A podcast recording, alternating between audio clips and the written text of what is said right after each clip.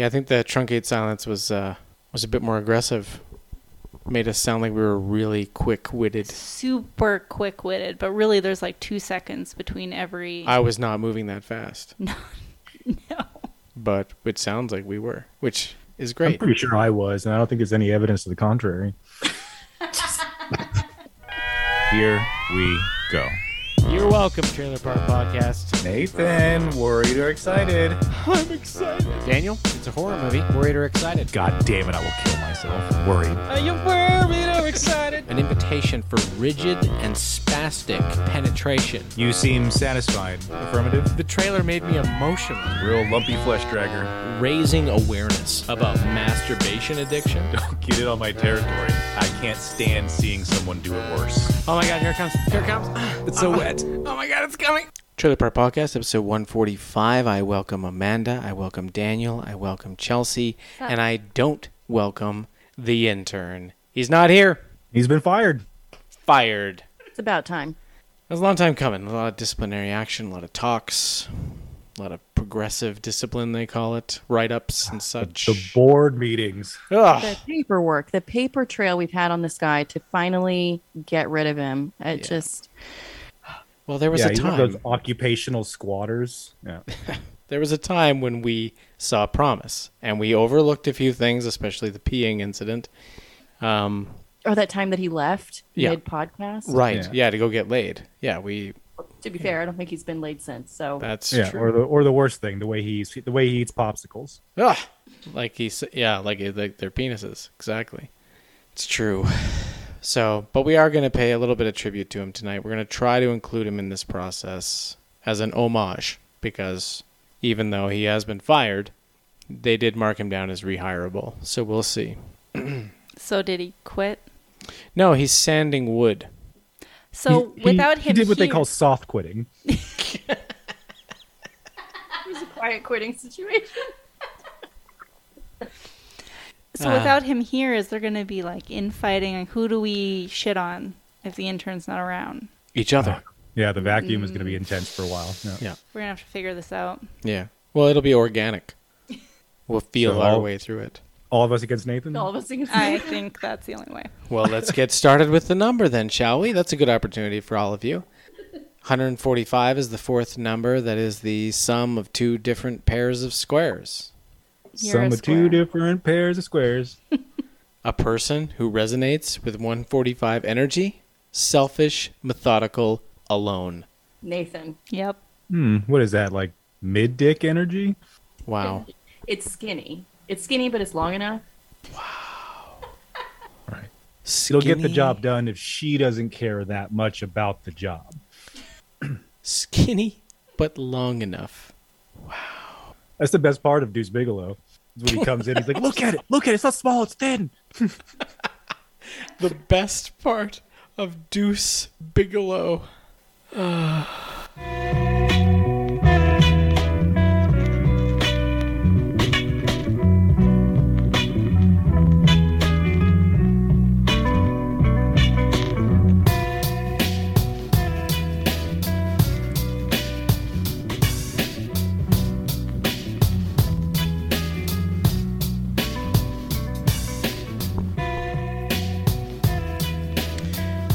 So, I'm going to open up the roundtable and tell you that See How They Run, starring Rockwell and Ronan, is not worth any of your time. It's average. It's, uh, whatever. Catch it on TV sometime. Not, uh, Didn't not, we all watch that? not worth the theater viewing. Me and you and the intern did. Oh, but he's dead to us, so Oh, yeah, he liked it. So that tells you more. I. Oh, so it was that bad, huh? It was bad. With him, it's always about young women. So he likes Saoirse, Saoirse Ronan. So it's like Saoirse. He likes Saoirse Ronan. So he sees her, and all the flaws in the movie get this. I don't know. Noth- s- sanding. Nothing can be Clue the movie, so why even bother? Yeah. Just go watch Clue Yeah. instead. Yeah. You Yeah. want Every time. You want a who done it? Go watch a who done it, and don't waste your time with that. Yeah. And just to think of all those years of work that it took us just to get intern from little boys to little girls. Right. Yep. And then he's just got this repertoire. Like I used to joke about having a flat list and a bunch of ladies I made excuses for, but that's him. He does that. Who He- else Yeah. is on his flat list? Uh, the one with the big eyes that was in the chess TV show. Yeah, the further apart their eyes, the more he defends them. He likes Saoirse Ronan. He likes uh, Rooney Oh, yeah. Mara. He he'll make excuses for Rooney Mara. He makes excuses for Anya Anya Taylor Joy is her name. Well, anyone, any actor with three names gets a pass. Young women that are beautiful in general. Yeah, when did did they? Is he like DiCaprio though? Do they age out? Like, what about that Chloe? That Chloe could be. Moretz Fashista. What's her name? Chloe Moretz, but I don't know that he Oh. ever was a big fan of hers. Oh, I thought she, yeah, she didn't have three names and her eyes are too close together. And she started off too young. She was hit girl. Yeah, he's way into that. Why do you think that that would be a deal breaker for intern? I don't know. I'm sorry. She wasn't a boy. It was before his time. Yeah, that was no, that was his boy phase. Yeah, that was his boy. Okay, so she slipped in there when he wasn't paying attention. Mm-hmm. There it is. Oh, uh, hey guys, this is the answer. We can still shit on him. Oh my god. We are shitting We're on him. We're doing it right now. We're doing it right now. It's Yeah, organic. his his imprint is so intense that it still draws all shit right to it, even in his absence. exactly. I rewatched um, Million Dollar Baby. That was a fucking drag.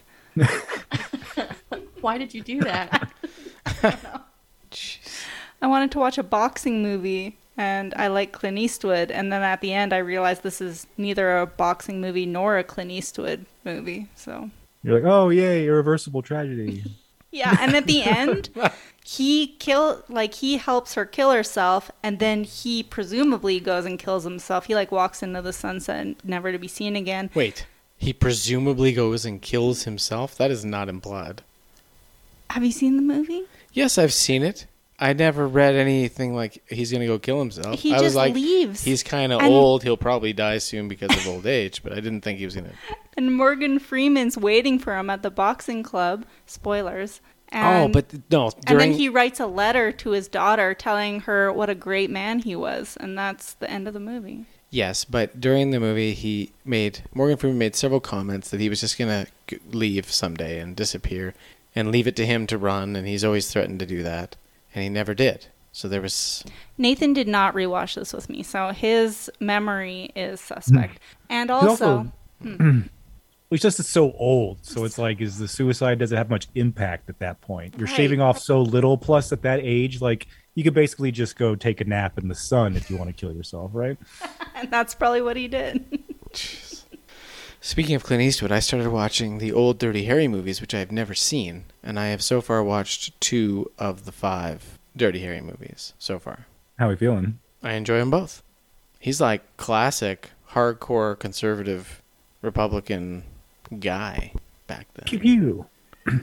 Not to be political about it, but that's just you know the strong man, few words. I think they they make fun of that character all the time. I was watching some puppet movie, Chuck Steele and the vampires, and he couldn't uh, he couldn't have a partner because they kept dying on him because he was too rough around the edges, and that's totally about Dirty Harry. Oh yeah, yeah. It's a iconic look and, Yeah. and template that he created, and it doesn't matter who you are or where you fall. Mhm. That's he did that.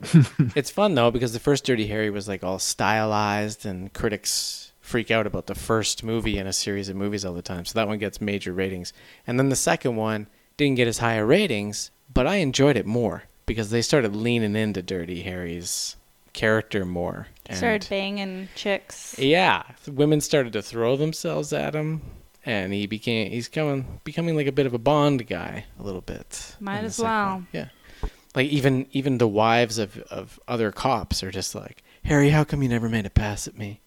He's just too focused on his job, right? And it's so blatant. They're just throwing themselves at this one girl in his apartment building's just like basically just says, "Can I come upstairs and have sex with you?" And he's like, she, "Yeah." Like she's like, "Why? Why haven't you ever tried to have sex with me?" Or What do I gotta do? Yeah, yeah, yeah. What do I? He's gotta- like, ring the doorbell. yeah. What do I? Yeah. What do I gotta do to get uh, you know Get some of that D. get some of that D from you, Harry? And he's like, just knock on my door. Some of that Clint E D. So then she knocks on his door, and he lets him in, or he lets her in, and then he gets called back to work. He's got to go to work, so he leaves her there, and he goes and does stuff, and then he comes back, and she's still there waiting for him, and then he fucks her. Wow. Beautiful. Anyway, Great. So just like Million Dollar Baby, Just like it. Same movie. same I premise.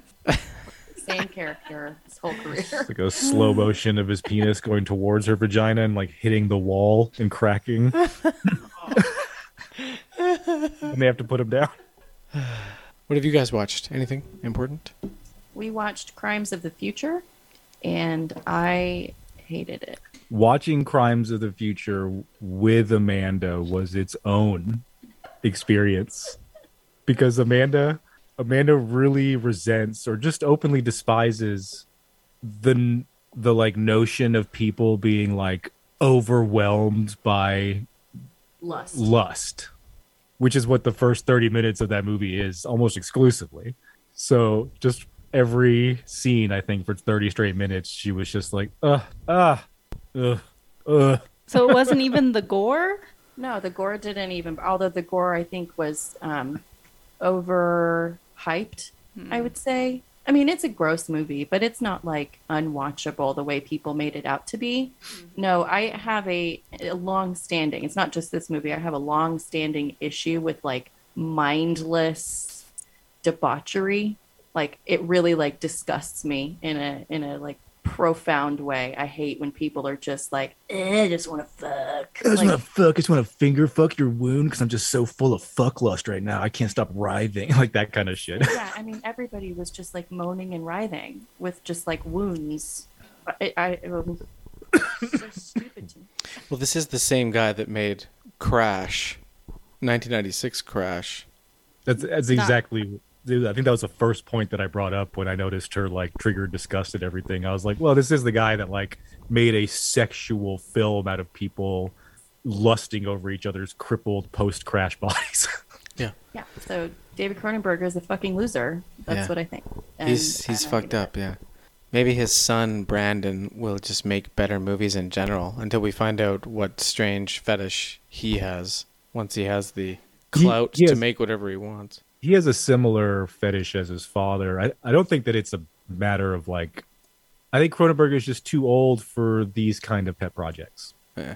Like that's very clear that this is something better when you were in your late 30s, but I was hoping for um earlier career Cronenberg and once we got like 30 minutes in this movie it was like oh this is much more like eXistenZ which is kind of Mm. silly Yeah, Yeah, because even setting aside the things that like just bother me inherently, the movie is also not very good. Like there's a lot of plot problems, like a lot of them, and um, and Viggo Mortensen is constantly crouching for no reason.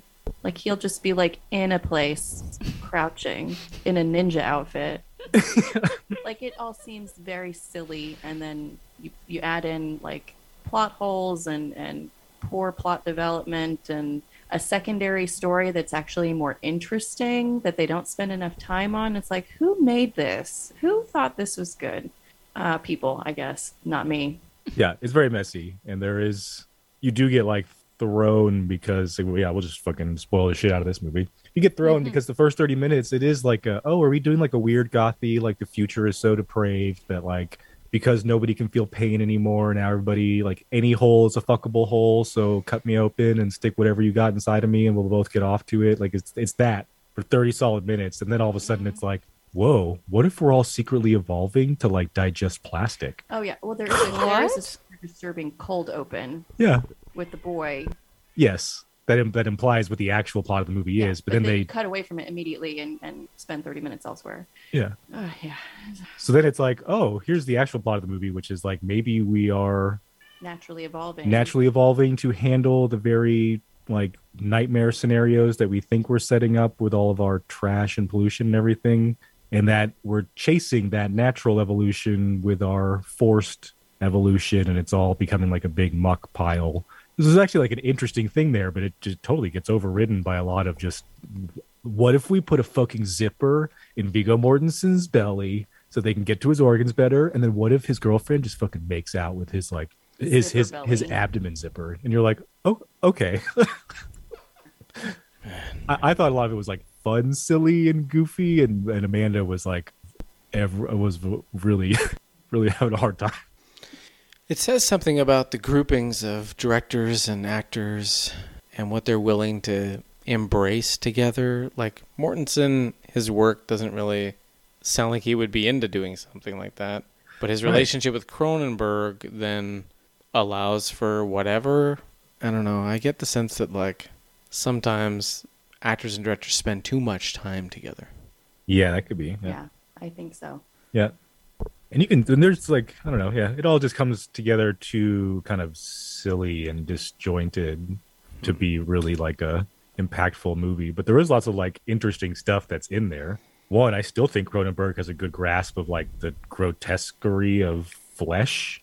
So like all of the like organic furniture that is custom made for them because their bodies have like are stopping like are resisting the notion of eating regular food. So they have to sit in these like special chairs that like move their body in these like micro adjustments to make them digest regular food.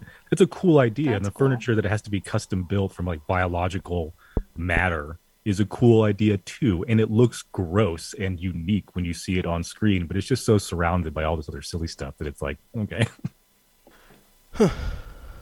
Okay. Well, that was a great did you, did you guys watch it i don't know if you guys watched it. No, it we just, didn't like, watch spoil it. everything and destroy it And I won't ever Yeah. watch it. we probably wouldn't have watched it anyway. Oh, okay It's fine. It's fine. Thank you for your review. That's wonderful. Don't watch it. It's a waste of time. It's stupid. How long is it? Too long. Not long. It's only like an hour and a half. Hmm. I think that's like, I think it's like an hour forty Maybe or an hour something. 40.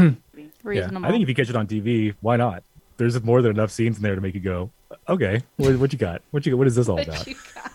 and and they at the very beginning they tell you or they let you know what the climax of the movie is going to be, and it is a very squeamish notion. So for like ninety solid minutes, you just are watching the movie knowing that a scene in particular is going to come up, and that scene is most definitely like super taboo. So you're like, okay, okay, what are we in for?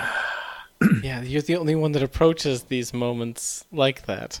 Like, oh, go- oh, all right. I'll How's stick that around. gonna? I'll stick around for this. I'll see what this is about. Okay, so they have like because because Viggo and his girlfriend they do an art show where humans. This is like all the shit that doesn't come across in the trailer. Humans no longer feel pain in the future. Hmm. That's why they can all cut each other up and do a bunch of stupid shit because they don't feel pain anymore, and they don't have infections Conveniently. conveniently. Hmm. So no pain, no infections. So everybody can just do whatever they want. There's no need to be a doctor really anymore because anybody can be a surgeon.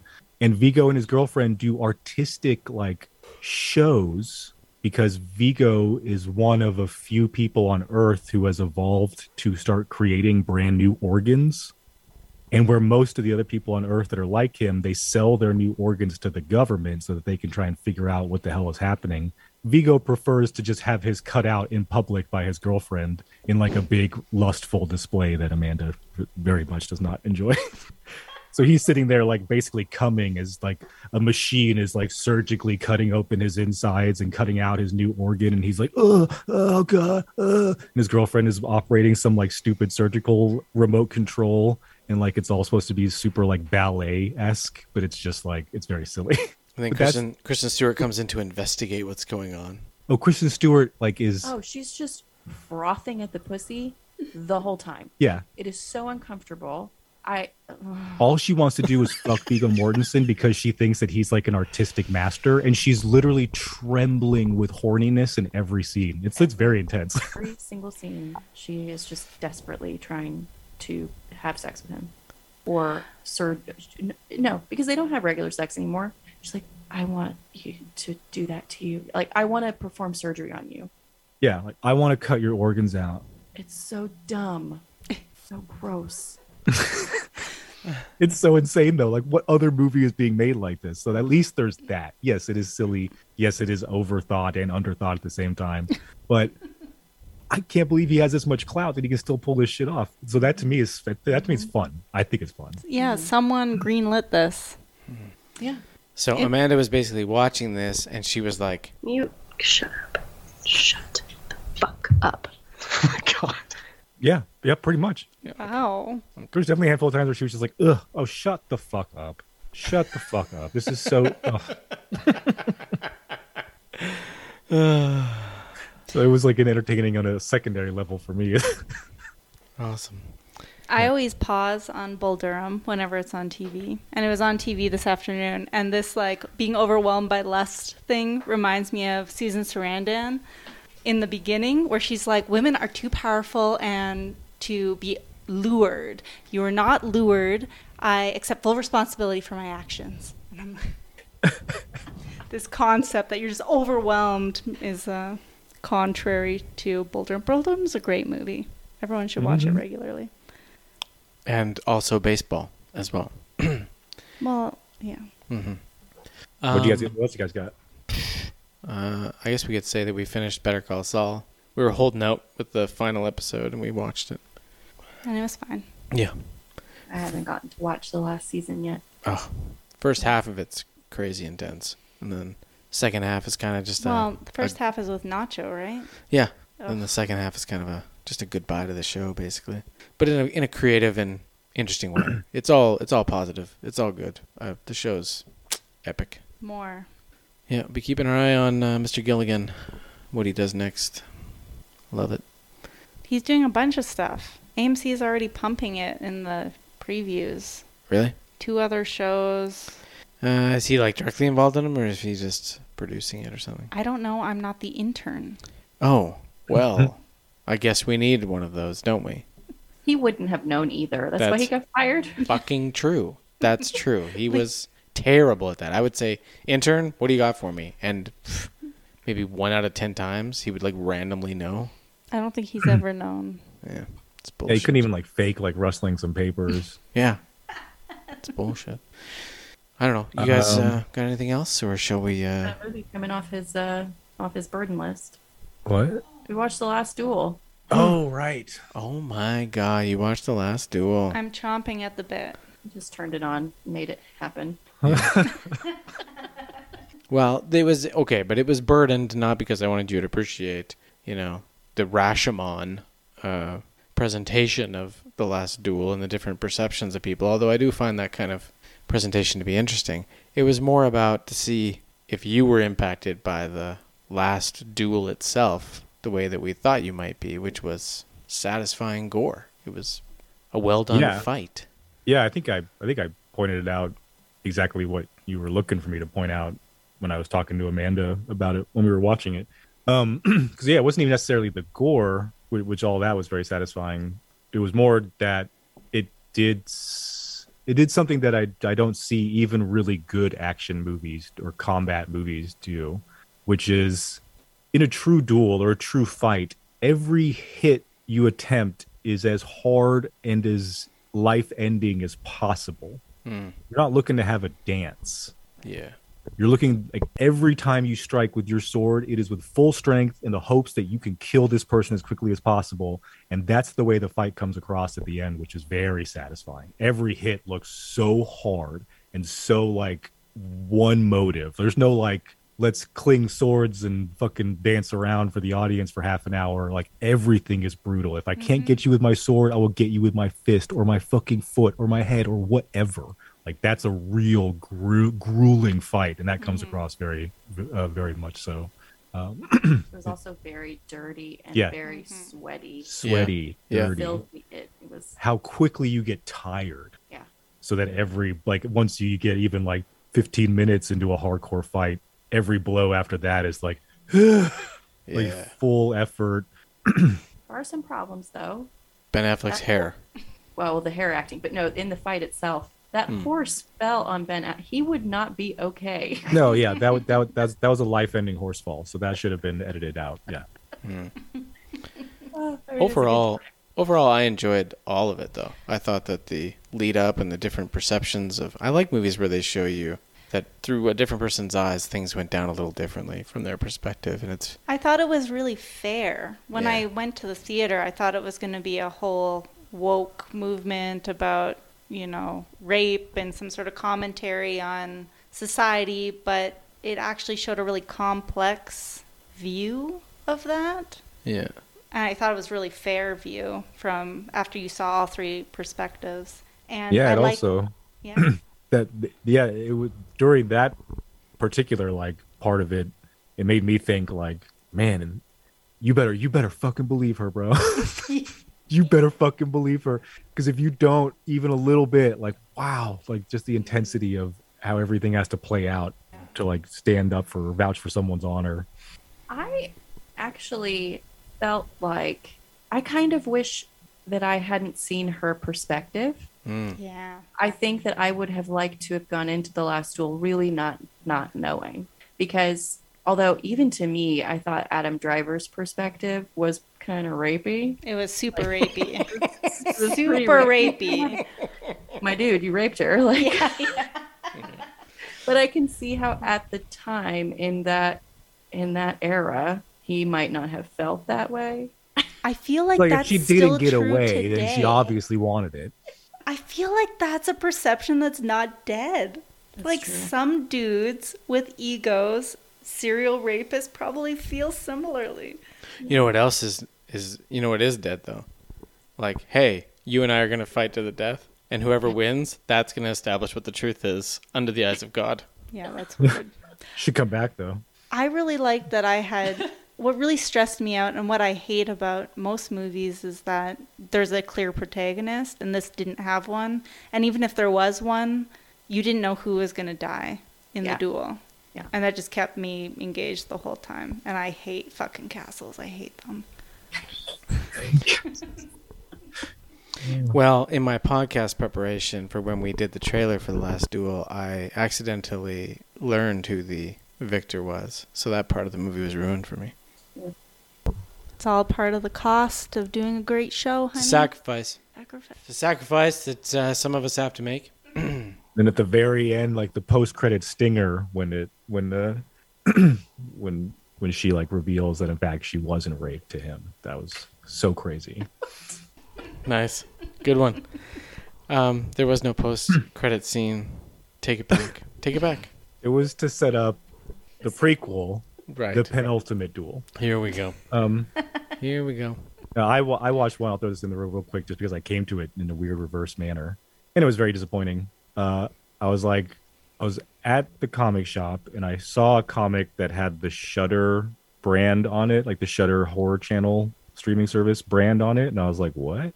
Are they doing comics now? And I picked it up and it was, oh, re- movie tie in for a movie called The Revealer. And it was like a bunch of short horror stories and like a little one shot comic thing tie in. I was like, okay, that's interesting. Shudder is usually pretty reliable. I'll get this. And then I came home and I was like, well, I should watch the movie The Revealer. and it's fucking god awful. Just fucking shit. And it does a big thing that like a lot of my bigger gripes in horror movies and and, and horror tropes are so perfectly and art- articulated by Joe Bob Briggs but he points out a thing which is like it's a little bit misogynistic i guess but it's also very like logical and it gives you an out if you're going to make a horror movie and you're going to include a major element of it that is in, that is mostly known to be sexual. And then you don't include nudity. What are you fucking doing?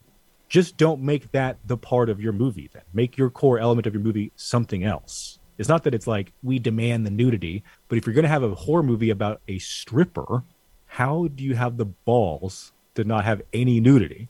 It's like the movie Tourist Trap, where there are frequent scenes of a bunch of girls skinny dipping in a lake, yet there are no boobs in the entire horror movie in an era where there are boobs in almost every horror movie. Um, so what are you doing? Is the whole thing is that it's like a stripper girl who's like supposed to represent all the devil and demonic shit about life, and then her like ex friend who's like super hardcore religious and conservative and represents all the like godly angelic things in life and how like in one night during the apocalypse they come together and they have to like get they have to work together to get through the apocalypse evening or whatever.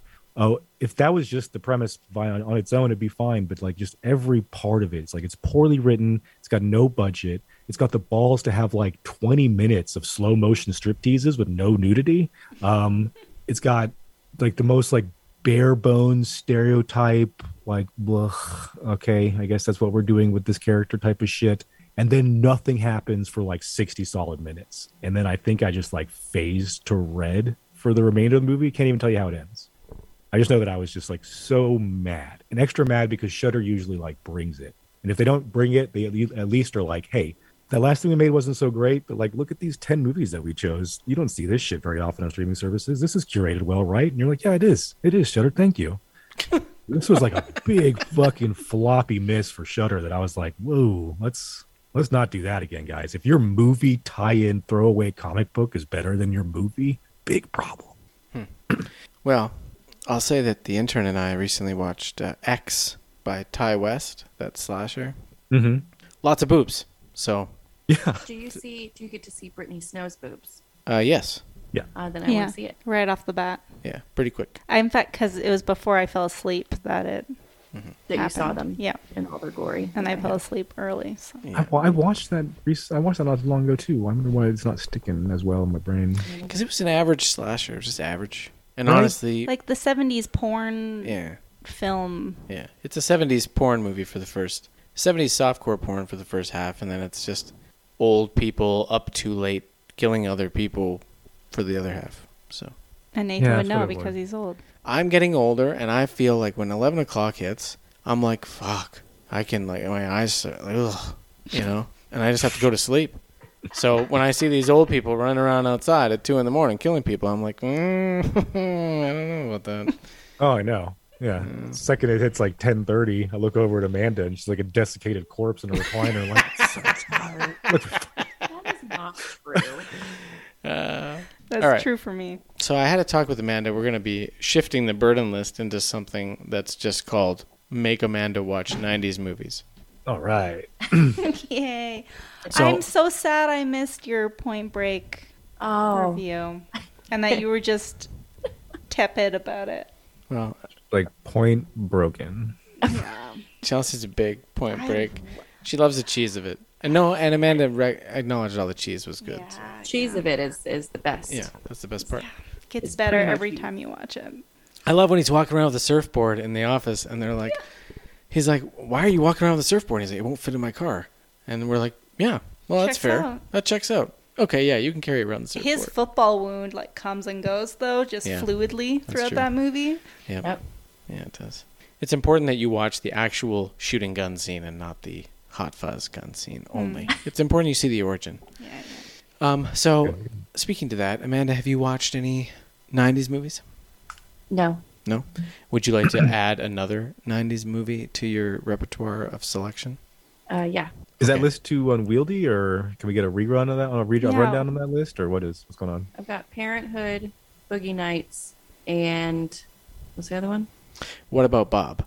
What about Bob? You should Boogie Nights nineties? Recently added. you should That's a abs- leftover. Oh, it's a leftover. But Boogie Nights was, I think, 1999. Yeah. Amanda should absolutely only have to watch Parenthood from that list. Uh, t- excuse me. Boogie Nights is amazing. Parenthood, no, Poltergeist. Boogie Nights is long. uh, Boogie Nights is long, right? but it's I've good. Okay, I'm hitting the random generator. Beep boop boop beep beep beep boop beep bop bop bop bop.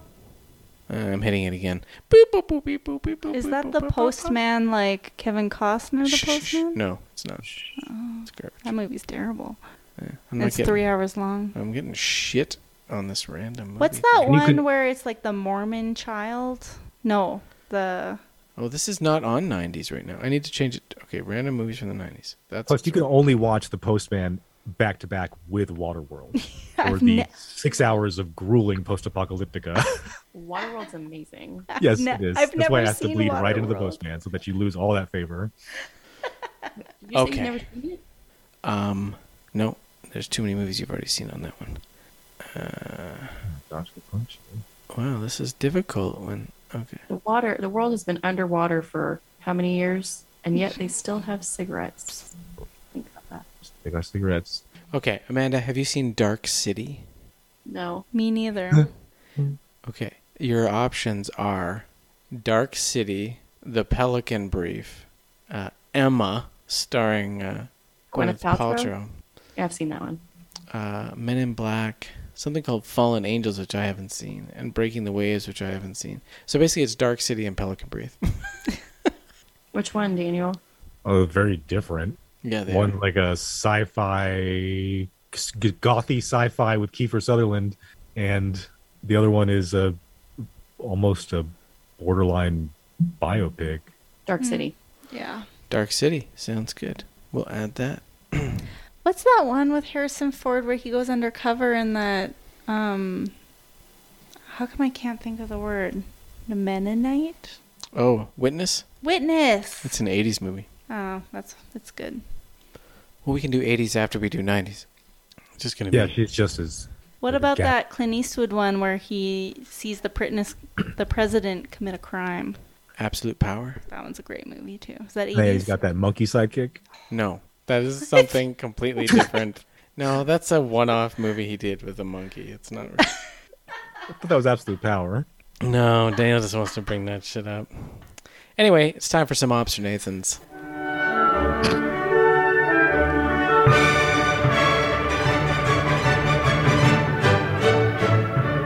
It's now time for Obs or Nathan's with Nathan. Okay. So Bruce Willis has sold his likeness for deep fake technology, and James Earl Jones has signed over his Darth Vader voice rights. The iconic movie star era that we have grown to know and love growing up in this world is over, and they're shoveling dirt on it until the day that I die. Why is it always actors that are like ushering in the apocalypse? Like, like this is how it is. They're like, hey, hey, actors have been doing it for years, all right? Just sign over your likeness to the government so that we can use you to say whatever and do whatever we want. Just fucking get with it. Fucking James Earl Jones already did it. Bruce Willis did it. Mm-hmm. Bruce Willis is basically like, I have been making these straight to DVD or straight to streaming, forgettable, awful action movies for 10 years now. I'd like to keep doing that, but I don't really want to show up to set. So can y'all just like hologram me and pay me? And they're like, yeah, we can do that. Yeah, or it'd be even more believable if he was like, actually, proof of concept. We've been doing it for 10 years with my movies. I would have been like, oh, yeah, that's totally, yep, I believe it. yeah. Isn't there something up with Bruce Willis? Like he's Yeah. no longer. He's got like a, a mental cognition uh, disease, and he's uh, he's retired from acting. So this is his ability to keep acting. But I just mean like Keep income. they're you know trying to recreate digitally the past, and there's no new great movie stars that are coming. They're just gonna be average, and they're all gonna go away, like sandcastles on a beach. It's over. Um, John Williams has been knighted posthumously by the Queen by Queen Elizabeth II. My observation here is that you can't be knighted by a dead monarch. This is ridiculous. The king should knight him. This is a fake knighting. Fake knighting. Do we have a special like sound effect for that? Uh, no, I haven't prepared anything like that. And my final observation is that apparently Constantine 2 is happening, Nobody 2 is happening, Lethal Weapon 5 is happening, and Top Gun 3 might actually be happening. Yes to all of this. Constantine was underrated. I hope Shia LaBeouf returns. Uh, Better Call Saul is over, so Bob Odenkirk can push himself if he really wants to. I'm concerned about his health, though. Uh, Lethal Weapon, directed by Mel Gibson. Yep. And Top Gun Rooster. Yep. Yes, please. Let's do that. I just want to make sure that everybody knows that I've never seen Lethal Weapon. oh, I want to be just full disclosure about my. well, we're going to go ahead and add Lethal Weapon 1 to your list right now, along with Dark City. Did we watch Constantine recently? Yeah, we did. Well, Yeah. it was probably like a year ago, but Yeah. yes, Yeah. Okay. I'm excited about that. I'm going to make your list really big and, and awful, and you're just going to love it. You have lots of selection. I hope that's okay. Sure. Yeah. Okay, cool. Daniel doesn't really talk to me anymore, so I can just watch movies. And Okay, we have uh, just before we go into the lineup here, I do want to say that there has been a lot of um, you know we do this every time, right? Best lineup ever, blah blah blah. I'm not going to do it this time. I'm not going to say this is the greatest lineup ever. I'm going to let you hear it from the horse's mouth. There's some interviews with the Sad Sack employees down at Sad Sack Studios. We're just going to play some of these, uh, some of this feedback from the Sad Sack Studio employees. It's not me, it's them. Okay, I'm not saying this is the greatest lineup ever. I'm going to let you hear it from them directly, okay? Okay. Okay, so here we go with uh, the first employee. You know, there are. uh, there are a lot of moments in your life that are transformative, but after seeing this lineup, I feel that my life will be about what happened before this lineup and what happened after. It's that good. It's transformative. That's what I'm saying, right? He's feeling. He sounds sounds large. he sounds like does he work in a like in the mailroom. I don't know where he works. He doesn't. He doesn't seem to be like on the creative team. I, I just have written down here Paul. Yeah, IT. Yeah. Yeah. Uh, here's interview number two. Oh, I I would have uh, um, a marginal erection.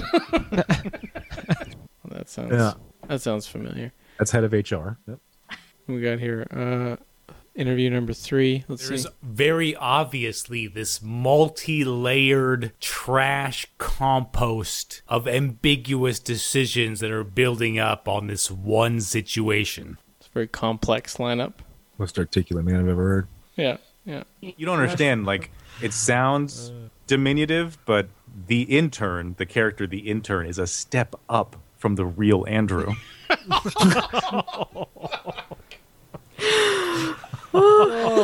There's some, there's some gold being spun here. I can't. I gotta mark the time. Oh my god. yeah, just taking some shots. Anyway, Forgot that. yeah. Uh, I don't know if this is. I'll be honest with you. This is probably not the greatest lineup we've ever had before. But uh, No, Hollywood killed itself, so we don't get those anymore. That's true. Yeah. We're just going to be straight up and honest. However, I will say that the headliner and the fulcrum are quite strong. And we're going to finish uh, with a fan favorite. So here we go.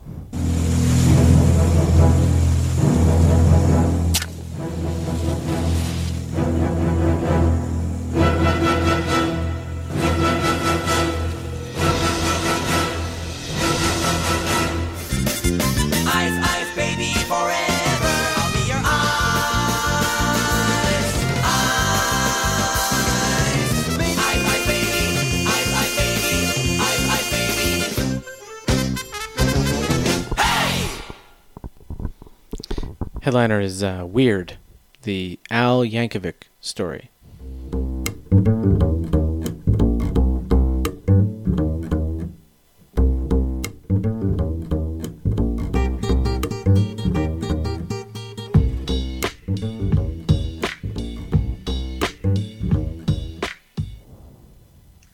Weird. The Al Yankovic story. Here we go. Put it in. I'm tired of people thinking I'm some kind of joke. Your dad and I agreed it would be best if you just stop being who you are and doing the things you love. My whole life, all I wanted. I'm afraid we found your son at a polka party. is to make up new words to a song that already exists. Oh. Well, you should do that then.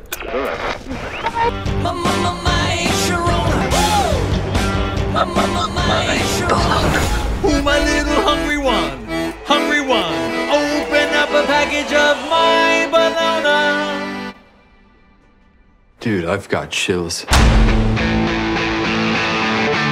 Every once in a great while, I can spot a talent that I know is the future of music. But first, we gotta find you a stage name. Al Yankovic. It's long, it's hard to pronounce. So I'm just gonna throw this out there.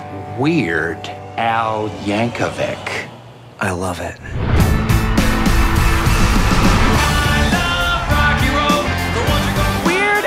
Has taken the world by storm. Do I know you? Madonna, I was wondering if you were going to do a parody of my song, Like a Virgin. I'm curious, is that song autobiographical? Yes. Except for the fact that I've had a lot of sex.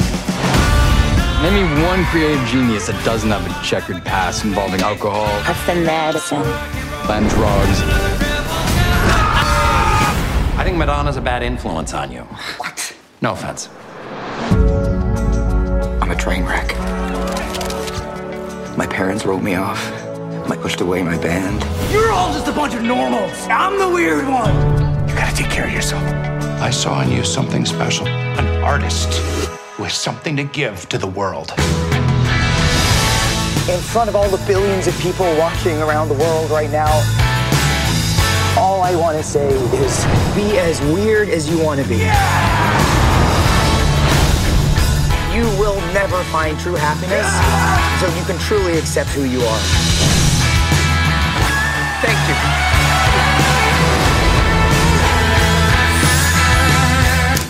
Oh, Al, you can't smoke in here.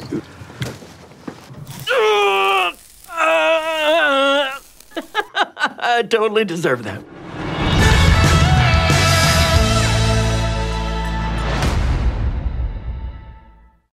Nathan, Weird Al Yankovic story. Worried or excited? Ooh. Uh, you guys are all a bunch of normals. I'm the weird one.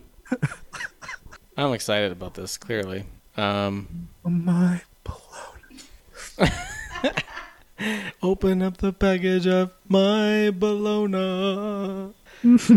um, yeah, this is a just in the in true tribute to Weird Al Yankovic. This is a parody of a biopic, and he contributed to the writing. And Daniel Radcliffe looks like he's fucking crushing it. Uh, the credits are going to include an original new song by Weird Al. This is great. There's nothing about this that should be shit on. This is all. This is a full table excited here. What's the deal with Roku? Yeah, I don't know about what the deal is with Roku. Are you saying that that's a flag? You're saying that that's a flag. Intern? Where's the intern? Mm. Oh, We can't Son know. of a bitch. Well, you know, much like that um, intern was really looking for a filler here.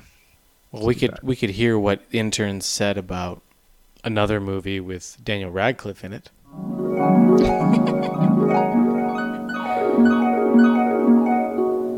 Uh, I think that this might actually be my favorite trailer so far this year. This is a great trailer. it really is. Like it's just fantastic. I want to I want to go watch this movie right now. Do we have a release? Yeah.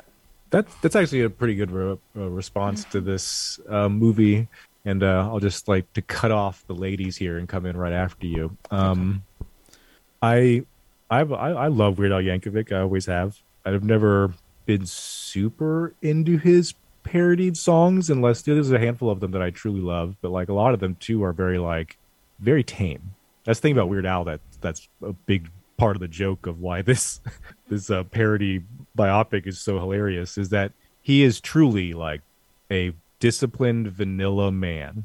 He does not smoke, he does not do drugs, he does not drink, he does not do anything bad. I don't know that he's ever been to jail. I don't think he's ever made a bad grade.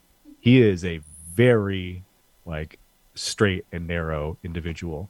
Um, so that, that's what makes all this so hilarious. And Radcliffe looks like he's fucking crushing it. And like, of course, this is the best possible way you could do a, bi- a, a biopic of Weird Al. So I'm so glad that he's on board with this. And uh, just every, I was I was laughing throughout the that that entire thing, just the entire thing. Him being a bad boy, getting caught at a polka polka party, and like his parents just being like, "We don't think you should be who you are or do any of the things that you love."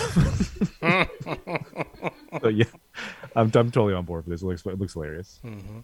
Man up. Yep, agree, 100%. I actually think it looks super duper funny.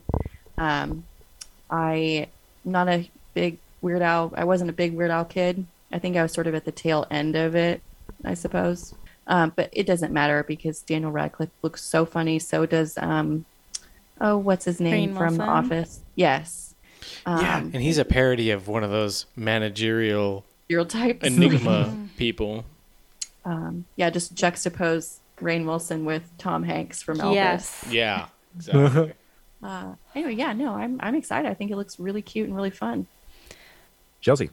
You guys know that I hate biopics, and I am so excited to watch a movie burn that genre to the ground and just point out all the tropes, all of the story arcs, do it all, and not spoon feed it to you. So many comedies just spoon feed the jokes with you. Like, did you get it? Did you get it? And it feels like this movie is not hand holding.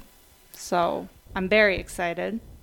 And Daniel Radcliffe has, I think before this, but it just occurred to me that he has totally severed himself from Harry Potter. It's impressive.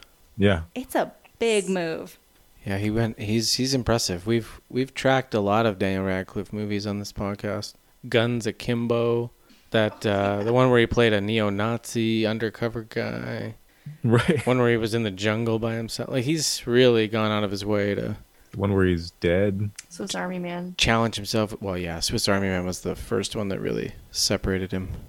For us, for you. Well, he Oh, was he was a in corpse. that Horns movie. Do you remember that? Yeah. Yeah, That that's so true. Yeah. Mm-hmm.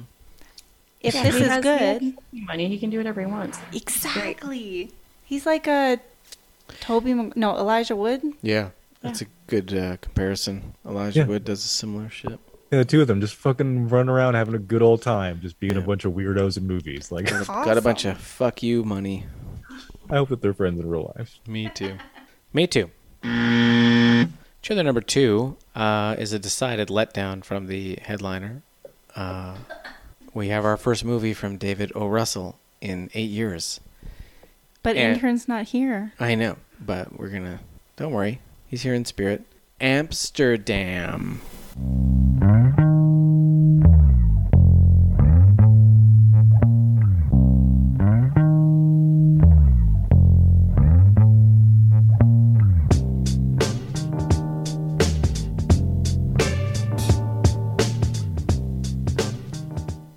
Amsterdam. Here we go. Harold, I don't know what you think you're doing. Excuse me. Hello. Got a dead white man in a box. Not even a casket. Doesn't even have a top on it. In a pine box of old wood. Who do you think's gonna get in trouble here? Do me a favor. Try to be optimistic. You don't get here without things starting a long time ago. So, two soldiers and a nurse found ourselves in Amsterdam.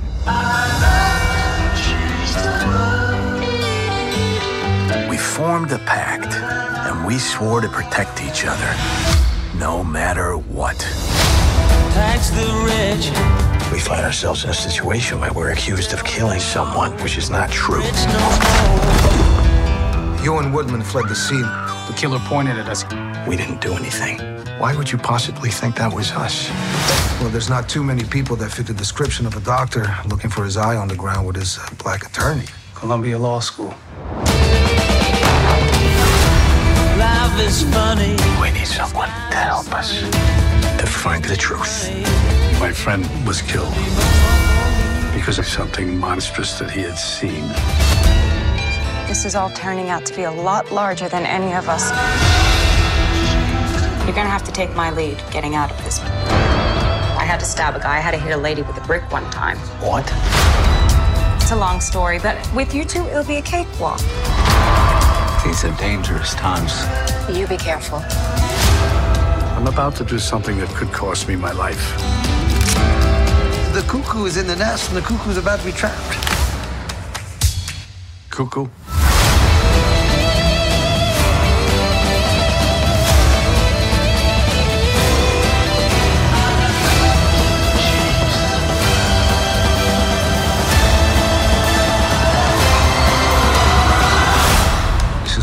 Finest innovations from Zurich. It removes all pain.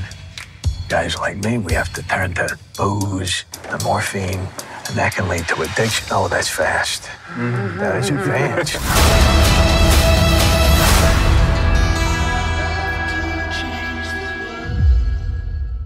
Amanda, worried or excited about Amsterdam? I think okay.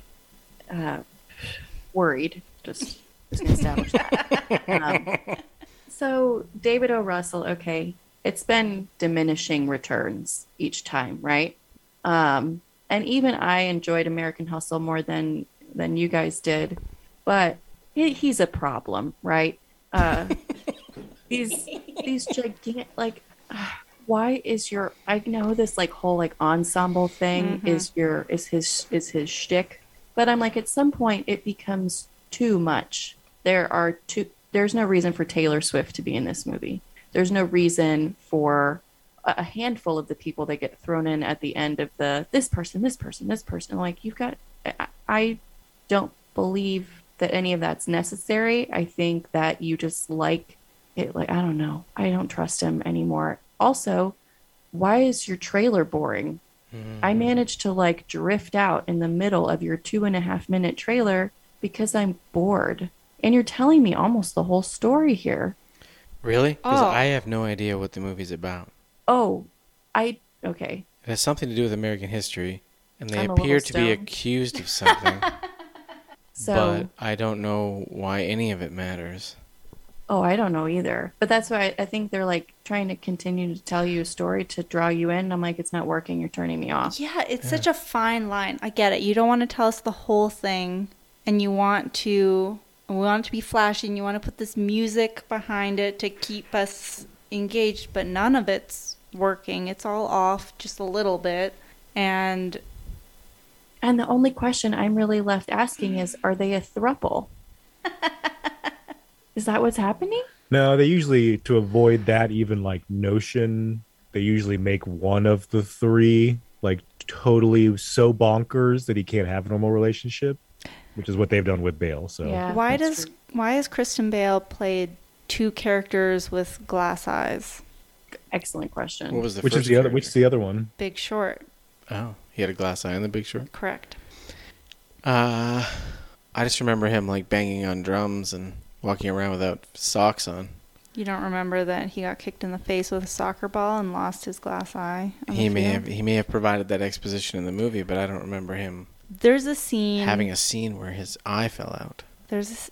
You know I love this movie. Why are you arguing with me right now? I'm not arguing. I'm saying I don't rem- recall this, and So it must not be true. that Classic. you you have watched the movie more than I have, so therefore you so must you be. say, "Oh yeah, I'm sure you're right, babe." I'm sure you. oh yeah, I'm sure you're right, babe.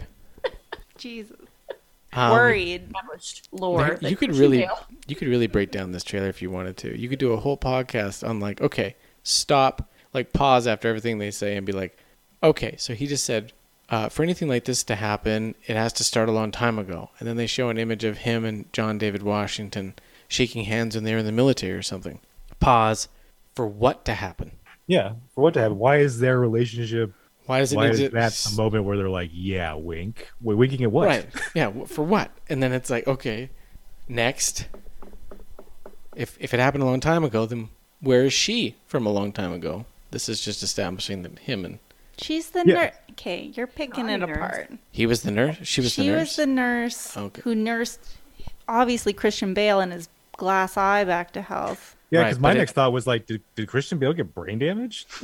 But we said a long time ago. So if she was the nurse, then clearly she hasn't aged a fucking day. So why is this happening? I don't know. It's not that long ago. Right. This is what we're doing here. The Bale has gone from like a normal, like slick back, like American boy to like a schizo librarian within five or six. So there is some brain damage. Yeah, there's something going on. This is David O. Russell's first feature film in eight years. His previous one was Joy in 2015. Oh, that one was 2015. bad. I came here tonight to take down David O. Russell and this movie. I came here with a big plan to take it down with scathing remarks, but I feel nothing but sadness for this man. It's been eight years. He was a critical darling. Everything he did, people raved about, and they are shitting on this movie. The critics are shitting on it. Did Silver Linings win an Oscar? Yeah, it did. Okay. Oh, so he he like M Nighted. I think it's like even though all these people are in this movie, no one cares. Usually, the cast having this many people in it will have some kind of impact. Lay it down.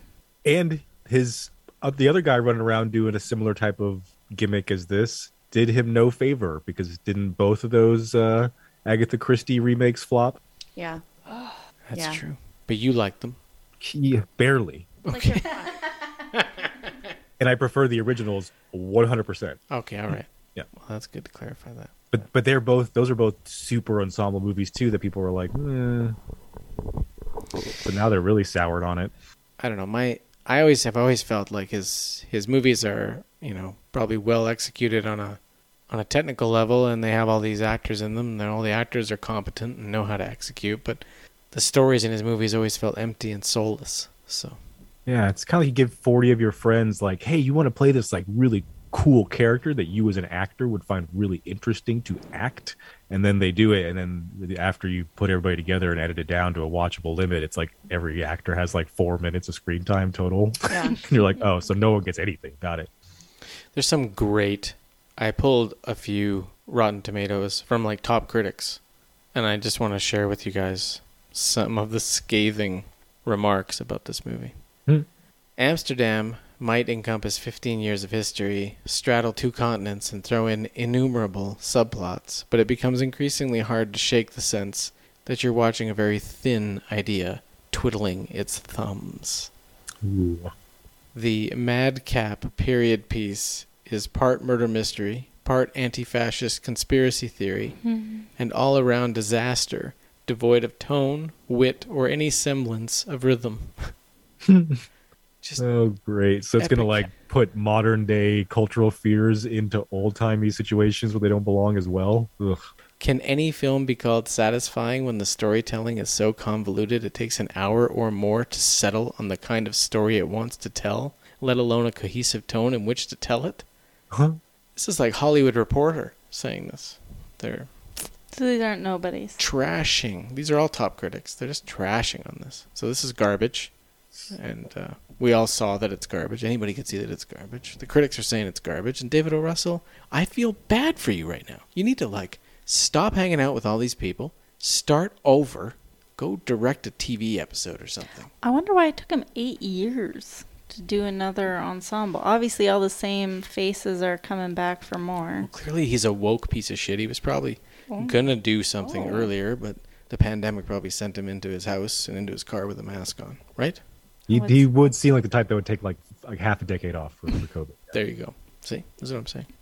Okay, next. Okay, everybody's worried. Okay. it just needs to make sure that it's absolutely shit on oh wait, what was intern's uh, comment on the last David O. Russell movie?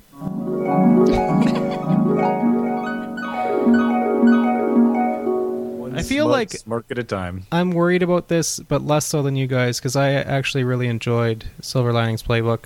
So I know that he has the ability, Uh-huh. but I, am still worried. I don't think he's going to deliver. What about? I haven't seen American Hustle. You haven't seen him. Why don't you watch American Hustle, and then He was nominated for like 12 Academy Awards and didn't win one. exactly. yeah, It can you watch most- a movie for the show intern can you participate That's the guy who never watches anything. That's true. We did this on Triber Podcast? Uh, okay, your Fulcrum reboot of or reimagining of Hellraiser.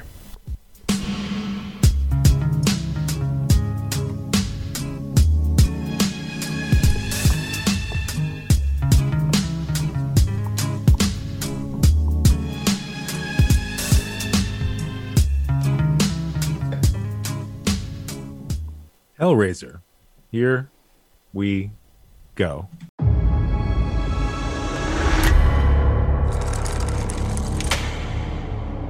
Beautiful, isn't it?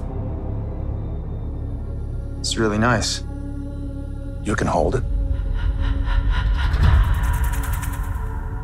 What is it? It's a puzzle.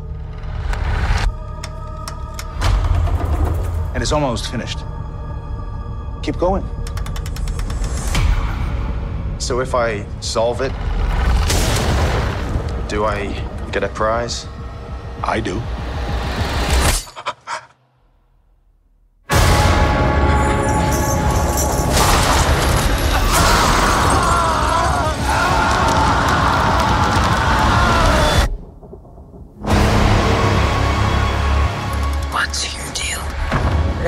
Sides, six configurations. It opens up and it cuts you. And then they come to collect.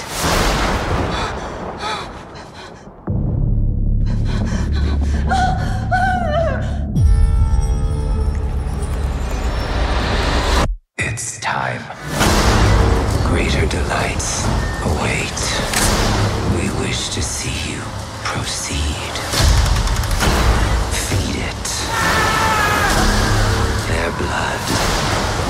pain. All for us. What is it you pray for?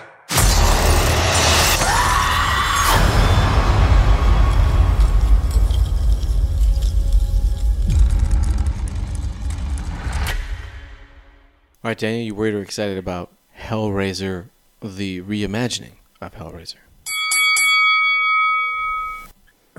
Wait, is it called Hellraiser the reimagining, or just Hellraiser? It's just called Hellraiser. I'm calling it the reimagining because that's what uh, the filmmakers have defined it as. When they asked if it was a reboot, they said it's more of a reimagining. And is Clive Barker directing it?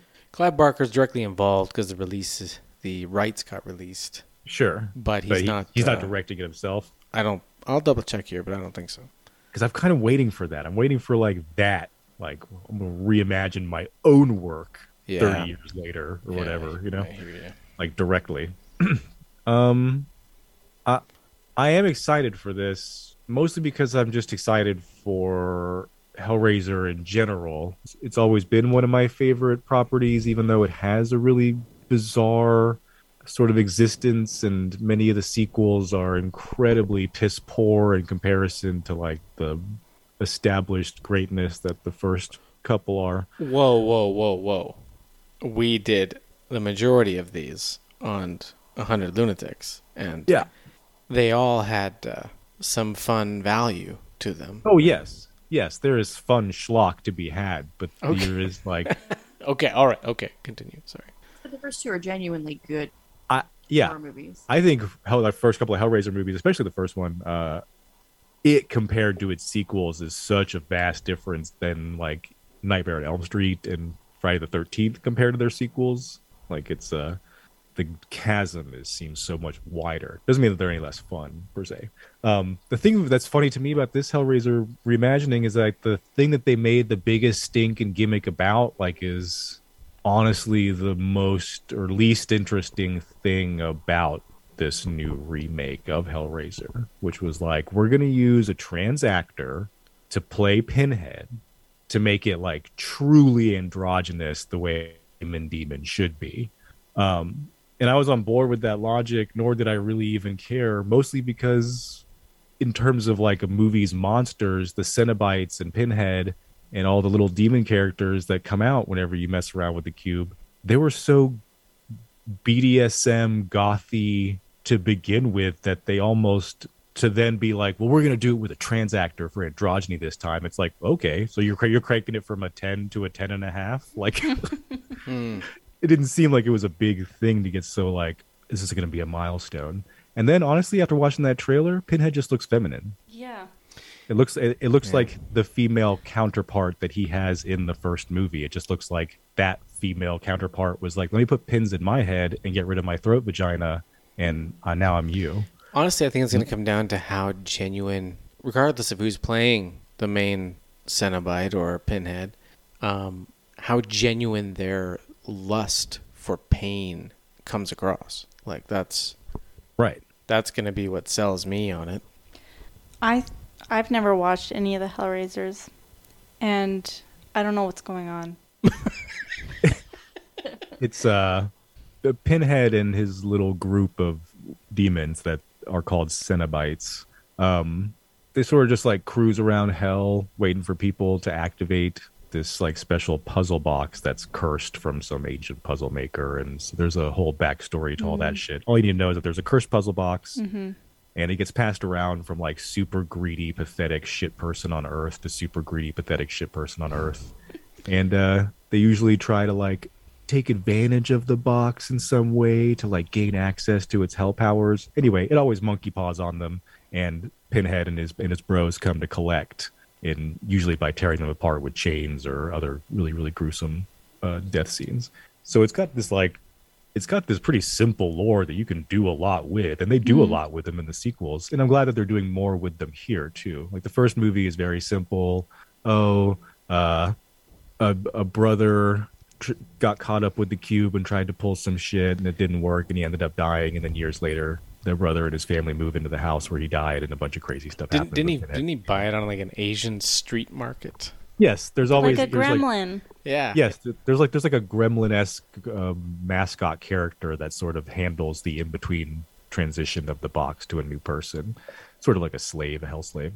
Um, so there's all this room to do crazy shit. You can take this concept any which way, and I'm glad that they've decided to add more sort of characters and sort of have like a guy who has figured out that he can just get other idiots to work the box on his behalf and sort of skirt some of the rules. That's always been like a stickler through all the films. Like, why hasn't someone done this? Um, and they do a little bit, but this looks like they're really focused on it. And then they use like things that are hinted at in sort of the old Hellraiser lore, which is that the boxes take many configurations and that they do require like blood from the puzzle solver and all these things that kind of get skipped over in the older movies because they didn't have the budget or the desire to make a bunch of weird gold boxes. So it looks like they're fleshing some of that out, which is interesting. And it honestly it doesn't look like that crazy of a reimagining otherwise. I still see that that biter is there or chatterer, whatever the all mouthy demon is. They go Hmm. they definitely brought him out, and they're probably going to bring out the other classic Cenobites, the the fat guy with a bunch of rivets in his skin, and uh, the guy with the barbed wire all over his body. like they're probably going to do all that shit because that it's, And, that's another thing you can do any concept with a demon with a theme. Just need to write down the time code on your chatterer. Anyway, uh, yeah, sure. I'm uh, I'm excited, although I feel like I could be more excited. I think you just need to watch. you- You're, you're gonna watch it, right? And Yeah. maybe watching it'll surprise you. Maybe. I don't- It's the director of the Night House is the guy directing it, and uh, Clive Barker is the producer or one of the producers. It feels really CGI to me. The pinhead, the androgynous pinhead character, looks 100% made by a computer. So I was surprised when you said it was a real person. That's sad, yeah, because uh, that's part of the badass makeup from Hellraiser is Yeah. that they went through the effort to do all the pins. Yeah, I I, think it looks fine. That's all I. Yeah. Did you watch the originals, Amanda? I've seen the first three, and I and I should. I, I I'm excited. I, I I will watch it for sure. It's just, um, Hellraiser actually isn't one of my favorites. Mhm. I've always been very middling on it. It sort of ties back into our earlier conversation about how much I hate like sex stuff. So the fact that it's all sort of rooted at its core in BDSM, I'm like, ugh. Yes, it, I have such sights to show you as he's like rubbing his like leather strap nipples, and man, it's just like, oh, for fuck's sake. Shut the fuck up. Um. Yeah. I don't know. I saw the one before this that they were gonna do a reboot with, but I guess they tanked it at the last minute and just made like a weird random twelfth sequel. Mm. What was it? Judgment, Hellraiser Judgment. I think it came See- out. I, I, that one was super campy, and I thought it was a lot of fun. I had more fun as time progressed because when we did the whole series, like the first one is actually kind of makes me uncomfortable, and the second one they go to hell, and it's also just you know you're getting into this whole thing where the people open up the box and they think they want this, but no, you don't, and they show up and tear you apart, and you're like, oh, enjoying the pleasures of of pain and flesh, and it's just very dark. And it Yeah. really fleshes it out. But then, as as time progressed, and we did more of the movies on Hundred Lunatics, it was like they just started taking random scripts and turning them into Hellraiser movies. And it was fascinating that they that they were just like, oh, well, we're not going to make this bullshit detective movie anyway. Let's put Hellraiser in there. okay. Yeah, Beep, loosely boop, beep. tie it to some sort of puzzle box and like a cult or something, and then and then Pinhead will show up recorded from like across the world, totally disconnected for like five minutes at the very end. Yeah. Yeah, it was just fascinating how they just took. It's like you know, I know Hollywood does that with other movies, but it was just funny to watch them do it over and over and over again for like movie five, six, seven, or whatever. They just kept doing it. So it was. and it was the weirdest guys that were the lead actors in this too. Wasn't one of them David Boreanaz? I think it was. I think maybe. Like Angel and Maybe. Bones or I- whatever. what And I one was- remember is the one guy- was definitely the the guy from uh, the commercials, the Mayhem commercials. Yes, that was definitely true. And David Boreanaz maybe was one of them, but I remember it being uh, the guy from A River Runs Through It. The uh, Oh, that could have been two. and he looks like David Boreanaz. So Yeah, that might that might be confusing them. Yeah. Yeah. It was definitely Mayhem guy was definitely in one of them. Oh yeah. Um, Agreed. And then we didn't make it to part eight, but No. that's Lance Henriksen. He's in that one. yet we haven't made it to part eight yet. Yeah, that's right. That's right. Okay. Okay, trailer number four. Did Andrew care about this movie at all? Oh right, let's uh, let's see what Andrew said.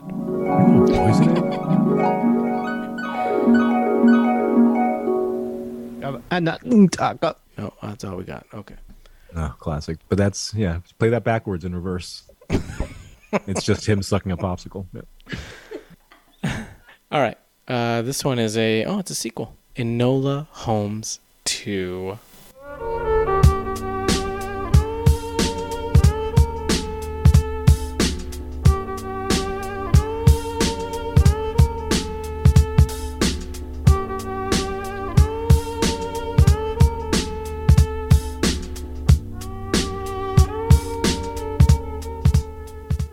Nola Holmes 2. Here we go. Excuse me! Take my hand and come with me because you look so fine and I really want to make you mine. Perhaps I should explain. My name is Enola Holmes. I started a detective agency. Oh, well, but you're a girl. Tell me, Yes, might your brother be free? My brother. Well, I have not a single case. Sherlock Slater seems to be vexing him.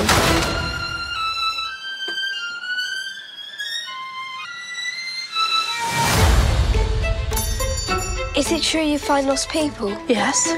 My sister. She disappeared a week ago. At last, I would be a detective in my own right, worthy of the Holmes name. Dare I ask? She's a detective. Good God, another one. I'm trying to save a girl's life. And what can we do? We. Is he looking back? Are you gonna be my girl? Oh, good. He isn't. Are you involved in something dangerous? Good afternoon. You can't control Enola Holmes. She's a force of nature.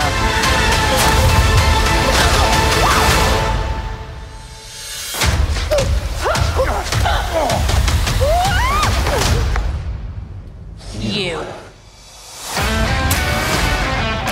Why are you here? Is it my case or your own? Both. It seems our cases are connected.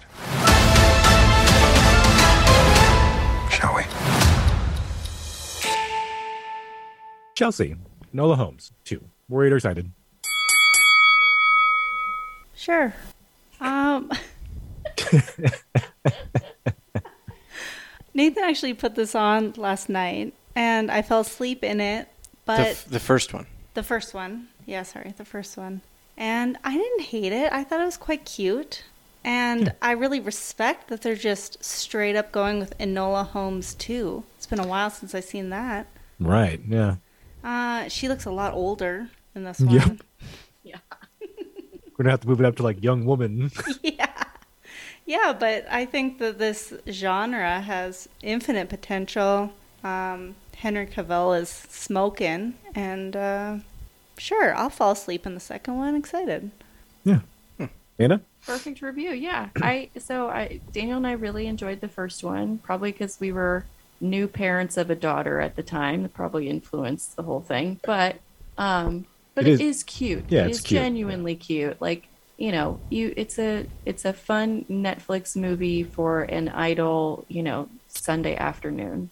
Like just let it be that and it'll be very pleasant. And it looks like we're going to get more of Sherlock in this one than in the first one. The first one, he's barely in it. Yeah. Um, but I think since then, it's like, oh, he's really taken off in popularity. The Witcher is making us a lot of money.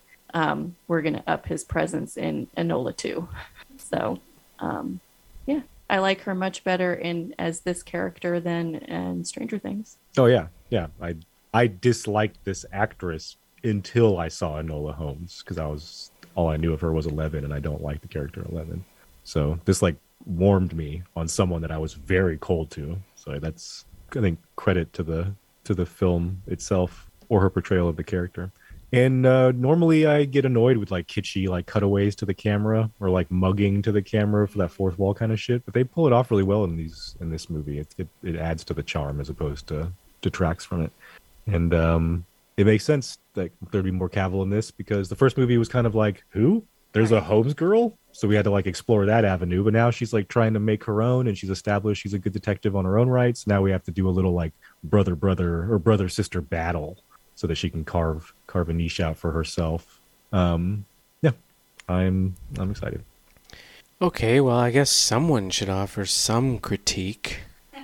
Uh, so yeah, I watched the first Enola Holmes last night. Chelsea fell asleep. Uh, the reason why she fell asleep is because it drags.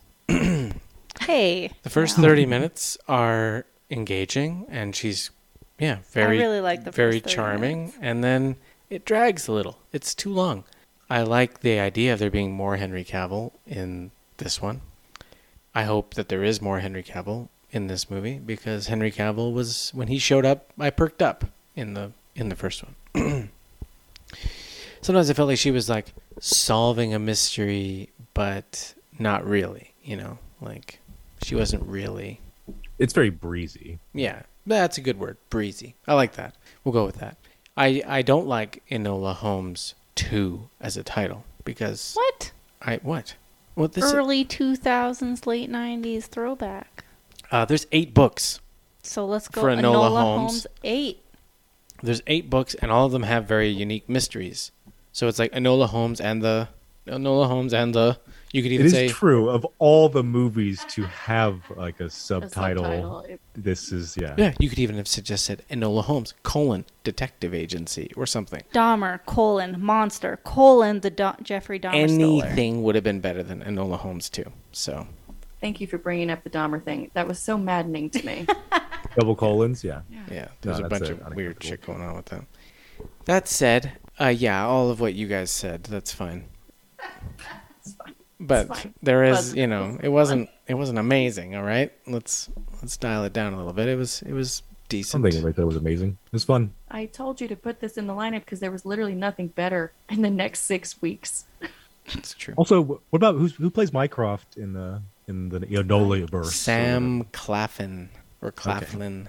I wouldn't mind more Mycroft too, because in most of the stuff I watch, they they they add him when they can, but they always imply that he is like smarter than Sherlock. Hmm. So I would like to see that like play out a little bit. That was not the impression I got from the first 30 minutes of Enola Holmes. I enjoyed all Yeah. of them. They might play it up that he's more of the, the dick character, but like Yeah. in the other more serious stuff, they imply that Mycroft is smarter. I connect with dick characters. I my favorite character was Mycroft. Yeah, he said that before I fell asleep. Because he comes in, he's no nonsense. He's got one brother that's like a lunatic, and then this, then this girl that acts like a fucking rube all the time, and he's like, ah, take care of this whole estate by myself. Yeah. Considering what Nathan does for a living, it makes sense.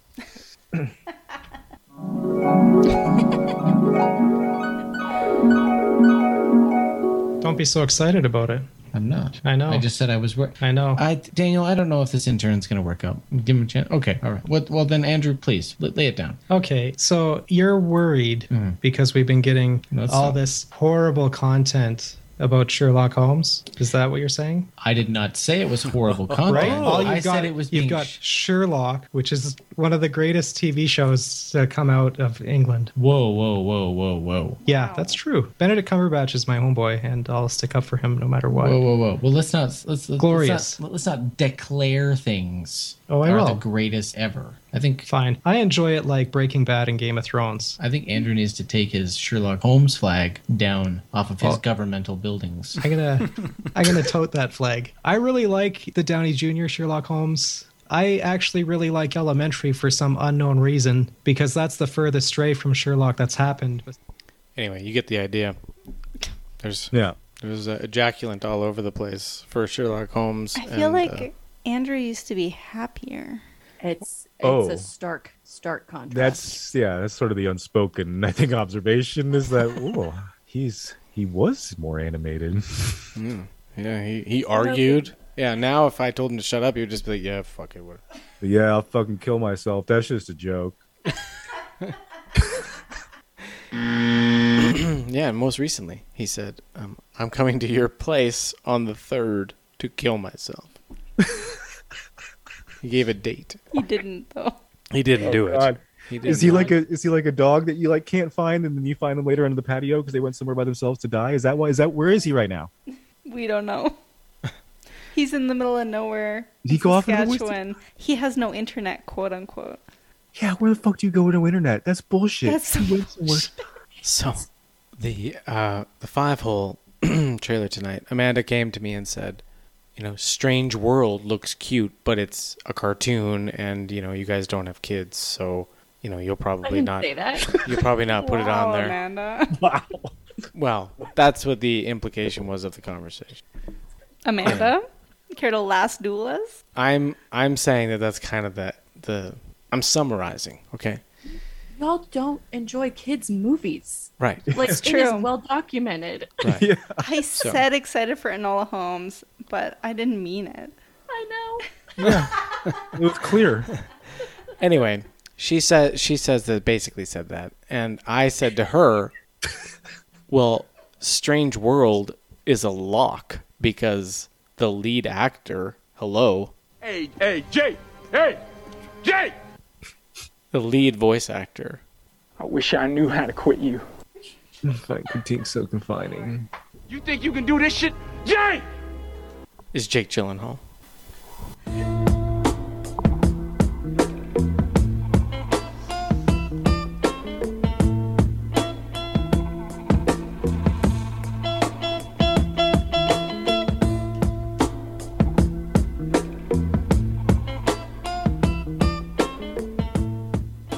What was it called? Strange World. Uh, I was about to go Jake Gyllenhaal. Strange World starring Jake Gyllenhaal, please. Strange World. Here we go.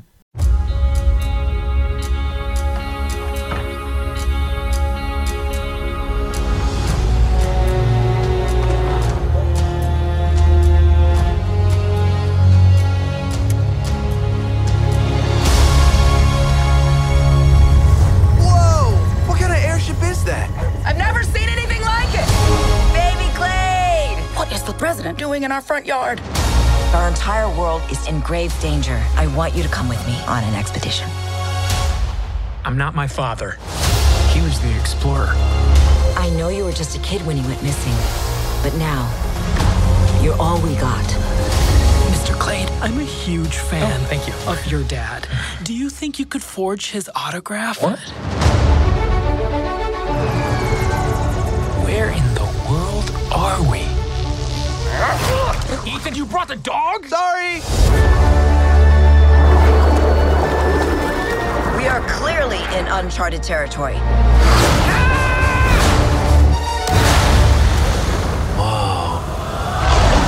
Hello. You probably don't understand a word I'm saying. Of course I understand you. Huh? Dad? Dad? Grandpa? I'm a grandpa. What is this place? The cliffs are alive, and the waters dissolve the flesh off your bones. Everything down here is trying to kill us.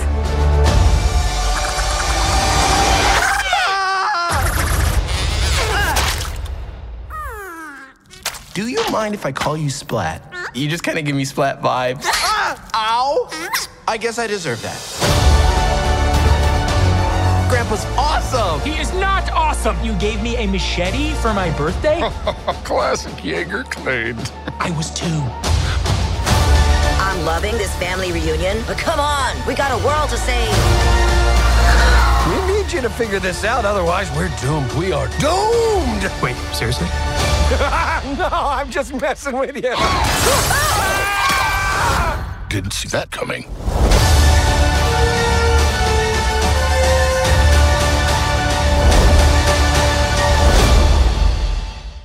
Nathan, back to you. Strange World. Worried or excited?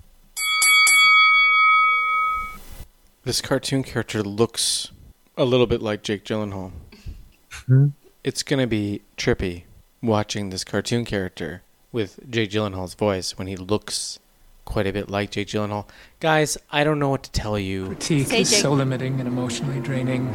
It's hard Say To- Jake Gyllenhaal again. to encapsulate, you know, how I feel about Jake Gyllenhaal and him being a lead voice actor in what appears to be a high level Disney movie that everyone here on this podcast is likely going to enjoy. I mean, you guys, because you have a small child and you get to watch it with them, and, and there's a lot of glee and happy parental child moments there. So Jake's going to help bring joy into your life. I think uh, Chelsea's very interested in the colorful, strange world environment here, and that's going to bring, I mean, Chelsea wants nothing to do with this movie. No, there was a teaser. Trying to oversell her with with sci-fi. yeah, he's trying, and he only. This is the first time I've seen this trailer. He only showed me the teaser before, and the teaser's super cool, like that video game. Um, unique, weird organisms, but now that I've seen the full thing, I'm like, mm, abort. what? It's going to be fun to watch a cartoon character that looks like Jake Gyllenhaal He, we talk watched like tons Jake of Gyllenhaal. stuff apart. He can absolutely watch this without me. It's been too long. He's had too many misses. He needs a win. Can you get in his corner here? No, you forced me to go to the theater to watch that one where he was in a wheelchair, and that was awful. A friend is a gift you give yourself. Sounds ableist. Well, I'm excited. I'm tentatively excited. You're not and I'm hoping that he's that this is going to be fun time and that we can chalk a, a win down for Can we Jake. talk to Amanda? Amanda, Yes. what's up? Amanda, tell us Oh. why we should be excited about this. Well, I can't really pitch that to you because I just like I like all Disney movies and I have my whole life. So like it's just it's just I'm gonna enjoy it. I'm gonna see it. I'm gonna laugh and cry and even even ones that are not very good, I never hate. So Can we talk about Hocus Pocus DNA. too? Oh, have you watched it? No, but my so I've got a lot of step siblings, and they're super into Hocus Pocus. So much so that we were gonna drive to Lethbridge to watch it, like a viewing party. They don't know what that means. What Lethbridge means? Uh, I took from the context of far away. Far away, yeah. Galveston, Galveston, Gal. Two hours. Hours. Two More hours away. Two hours go. away. Yeah, not worth it. Yeah. Um, but they got COVID, so we didn't go. And I was like, thank God. Thank God. I mean, I like Hocus Pocus. I do think that it has become like really overhyped. The nostalgia for that movie because I'm like, it's very good. I've seen it probably 25 times. Okay, okay. It's not like the greatest thing since sliced bread. And the trailer for the sequel looks terrible. So I haven't watched it yet. I will. Is, is Bette Midler a deep fake or is she alive? I think she's alive, barely. She, but she would eagerly sell herself to It's the deep freak people. Yeah. It's not that I'm not excited to see my sisters. I'm not excited to watch Mhm. Hocus Pocus one and two because we'd have to watch both. Um, Oof. seems like a lot. Oof. Hmm. Amanda, can you talk to me about Treasure Planet? Strange World. Treasure Planet? Oh. You said that you love all Disney movies, and Treasure Planet sticks out to me as one that's like not quite as celebrated. It's underrated. Daniel likes Treasure Planet, actually. Really? Okay. It's under. It's because it comes from this unique, like five or six year period of Disney where they were going for like some insanely realistic animation, like really detailed, really like expensive, and then then they kind of backed out of that and went back to like the more rounded off, easier to animate kind of look that Disney always does, Hmm. and that has now become synonymous with Pixar. But like, it's so it's I don't know, it's it's it's a different level of Disney to me. That and the other one, Atlantis or Empire Atlantis, Mm. Yeah. Atlantis Empire, AE, something. Yeah, I don't know, yeah, something. AE, yeah. Um, that as well is from that same kind of era and has a similar. uh Doesn't get enough recognition. Um, but this, I don't know what it is. This should be grabbing me. I'm all about strange world stuff, and I like sci-fi stuff, and even oddly based on some of the things that I was picking up from the trailer. I wonder if this is related to a universe from something that I read a part of elsewhere recently as well. Because they mentioned that the little character, he's like, I'll call you Splat. And I just read something with a character that looked exactly like that called Splat. And I'm like, man, it could feed into it. I don't know. Something about it, though. There's just like nothing. I felt like a bunch of sticky hands got slapped out of my face, but nothing took my glasses off. You know what I mean? Mm. What? Are you feeling? Are you feeling like a little bit of of, of burn, of a little PTSD from how disappointing Lightyear was overall? Mm-hmm. Maybe that's what it was. Like, I, there's there's some of that, yes, but it was really 'cause- disappointing. It's because Chris Evans couldn't bring it home. But Jake, It's because they made it a serious movie. Yeah. Mm. Lightyear was weirdly serious, and it shouldn't have been. let's make it for neither audience. For neither audience. Okay, Daniel, it's okay to admit that you just need a stronger lead actor Oh my! to bring it home. Yeah, but he was. It's it's hard to say that when he outacted Gosling in that Gray Man movie recently. So like, he's he can do it. It's fine, but I don't know. I, there's not enough here to say that I wouldn't enjoy it. So I guess I can't really lean worried. Is the animation weird? It does seem like kind of lost. The animation does seem a little weird. This film was the first Walt Disney Animation Studios film to use the new animation and rendering system named Maestro and Hyperion.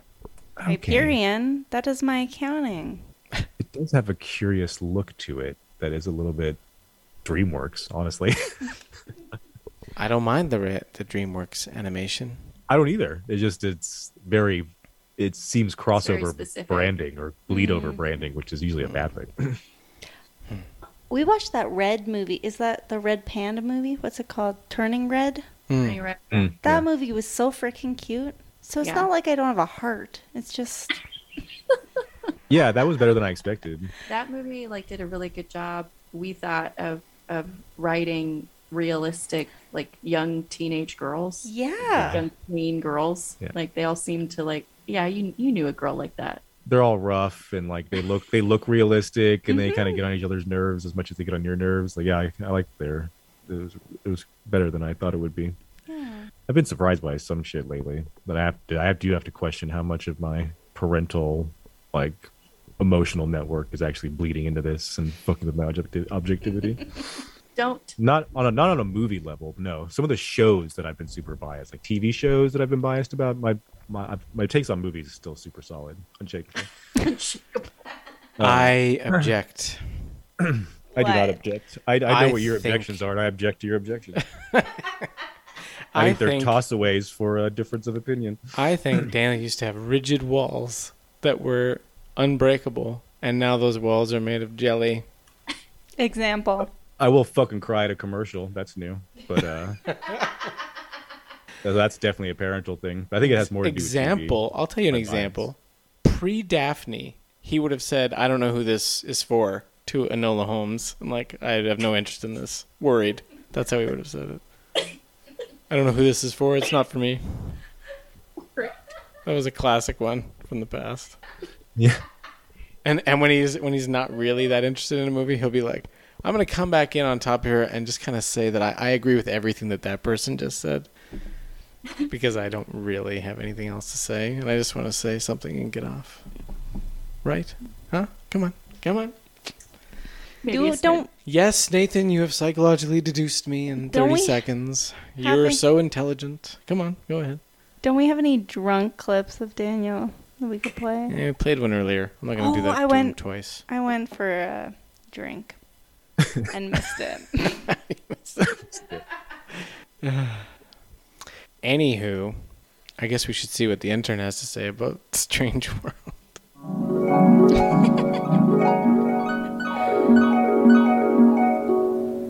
The the bright side is is that I I did really enjoy Big Hero 6 and it's brought to us by those fellows, but they also brought us Frozen, which had one scene that was good. Whoa, there's a lot of young girls that get a- upset at you right now. Yeah, and I'm not Or the bringing the usual. young girl perspective No, tonight. I thought that you were the female perspective The in lieu of females not being feminine present. perspective, but not little girl feminine perspective, unfortunately. Mm, I'm going to uh I'm going to go with the You're sexist. worried on this one. You're worried. sexist. I'm going to go with a sexist worried. Okay. Sexist worried. Yeah. To be fair, Big Hero Six is is a, is one of the better ones. Uh, Frozen is one of the better ones. Mm-hmm. Frozen is one, Frozen one of the better ones in that it's like a Disney movie that's not really about its princess.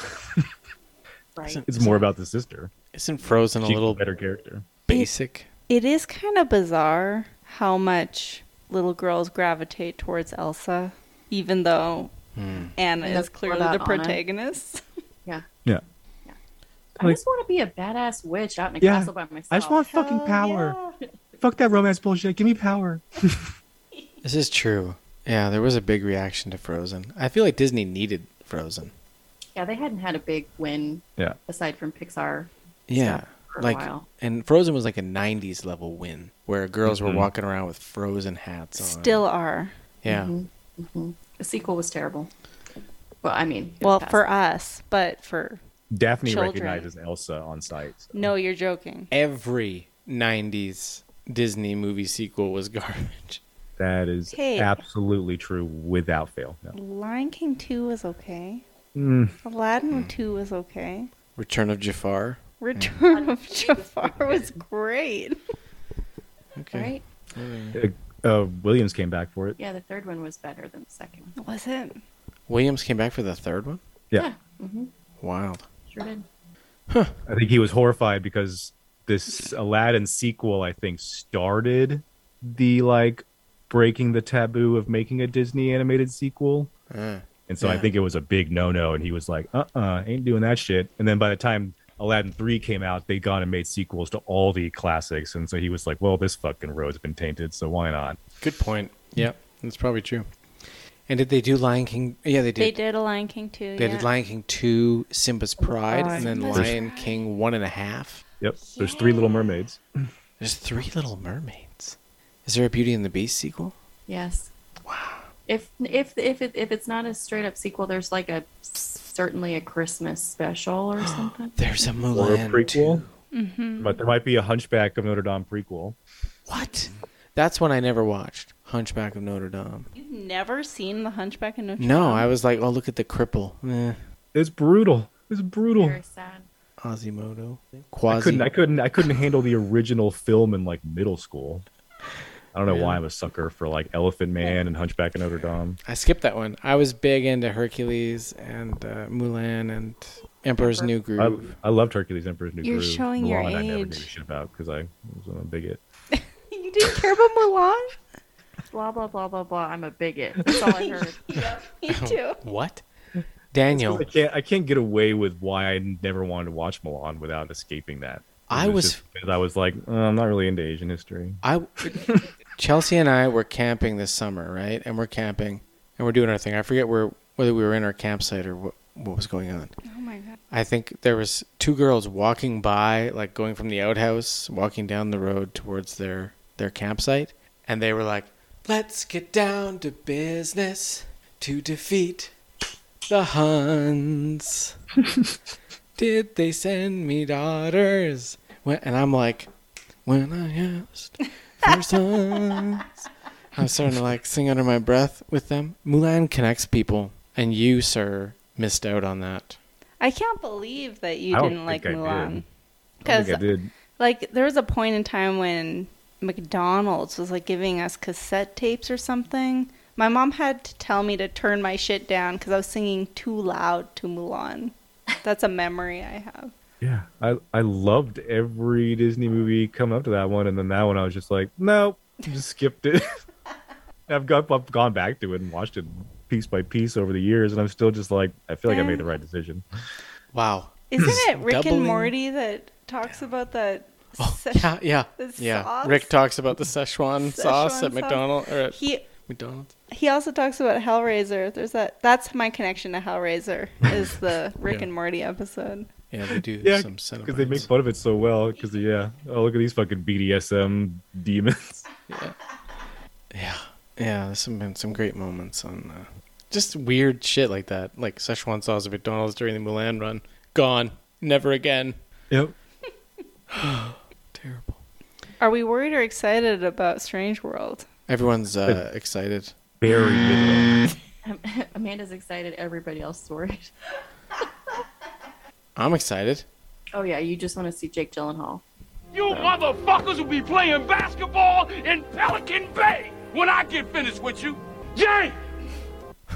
That was a scene from Pelican Brief. Hey, you missed out not picking Pelican Brief. Just means you're gonna watch that one next. Uh, is I because I can like see the Pelican Brief cover in my head, Julia Roberts, Mhm. whatever, and it's like, oh yeah, the '90s. Everybody in these '90s movies, all of them, everybody is sweaty all the time. Yeah, sweaty. like glistening, And sweat in every scene. Wearing like nine pounds of fabric. so much fabric. Yeah. Huge shoulder pads. Yeah. Poofy Yeah. sleeves everywhere. It's true.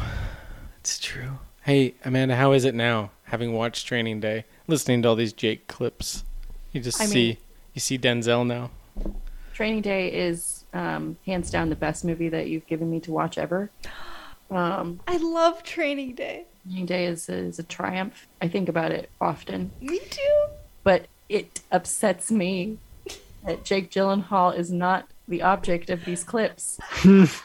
these are just clips where a different person is saying Jake. But now you can see him. You can see him all sweaty with after being shot in the ass. He's like, Jack, Jack, and you know I added in a lot of "Hey Jakes" here. That's Yeah. Yeah. he doesn't say "Hey Jake" after everything he says. That episode where you realized that Jake Gyllenhaal is not the Jake they're talking Mm. about, I just about died. Priceless. Yeah, You your can't review make of that Training shit. Day. You were just like, you motherfucker.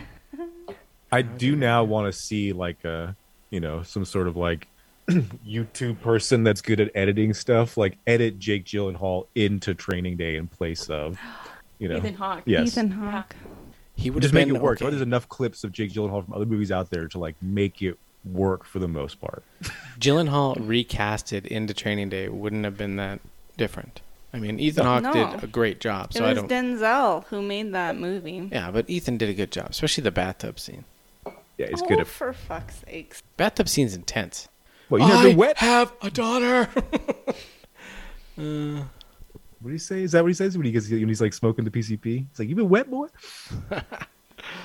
oh man, they're like, clo- "Hey, close, close the uh, shower curtains before you shoot him in the face." Okay, yeah, right. Yeah, I better do that. Yeah, I better do that. What? oh my god, they're gonna fucking blow him away. Yeah, that's crazy. Good stuff. Good stuff, team. So, wait, to recap, Yeah. Amanda has not seen Absolute Power and she's not seen The Witness. Right, Amanda? I don't know what those words are, so no. Okay, so we've burned her some bullshit. Yeah, those are both like movies where an actor works with an animal. he's still he's still hanging on this monkey thing. I'm gonna tell you what the monkey movie is called in a minute. Can I hear what this inside joke is? Because I don't know no, what you're talking about. He he's seeing an image in his mind of a Clint Eastwood, or he's just being a dick. A little bit of both. Okay, of a of a Clint Eastwood movie where he's hanging out with a with a monkey, and he does that. There's a movie where he does that. I'm gonna get. I'm also gonna put up uh, Witness and Absolute Power on on Amanda's. birth- But she, is- she has four movies on her burden list, and two of them don't need to be watched. Oh, Dark City. Dark doesn't need to City, Lethal. Weapon, Absolute Power, and Witness, and it's just giving her options. Like it's not it's not about burdening anymore. It's just about giving her options. If you want just classic, these movies are movies that I never would have watched, but the classic 90s thriller vibe is just too much to look away from. You just get sucked in. Good job, everybody. Good job. Good job. Good Job team. High fives all around. High fives. Really, uh, Enola Holmes that. I don't know what that means. Enola Holmes too. I just was like, what can I say to make Nathan's face physically contort right now? to Daniel Nathans. to Daniel Nathans.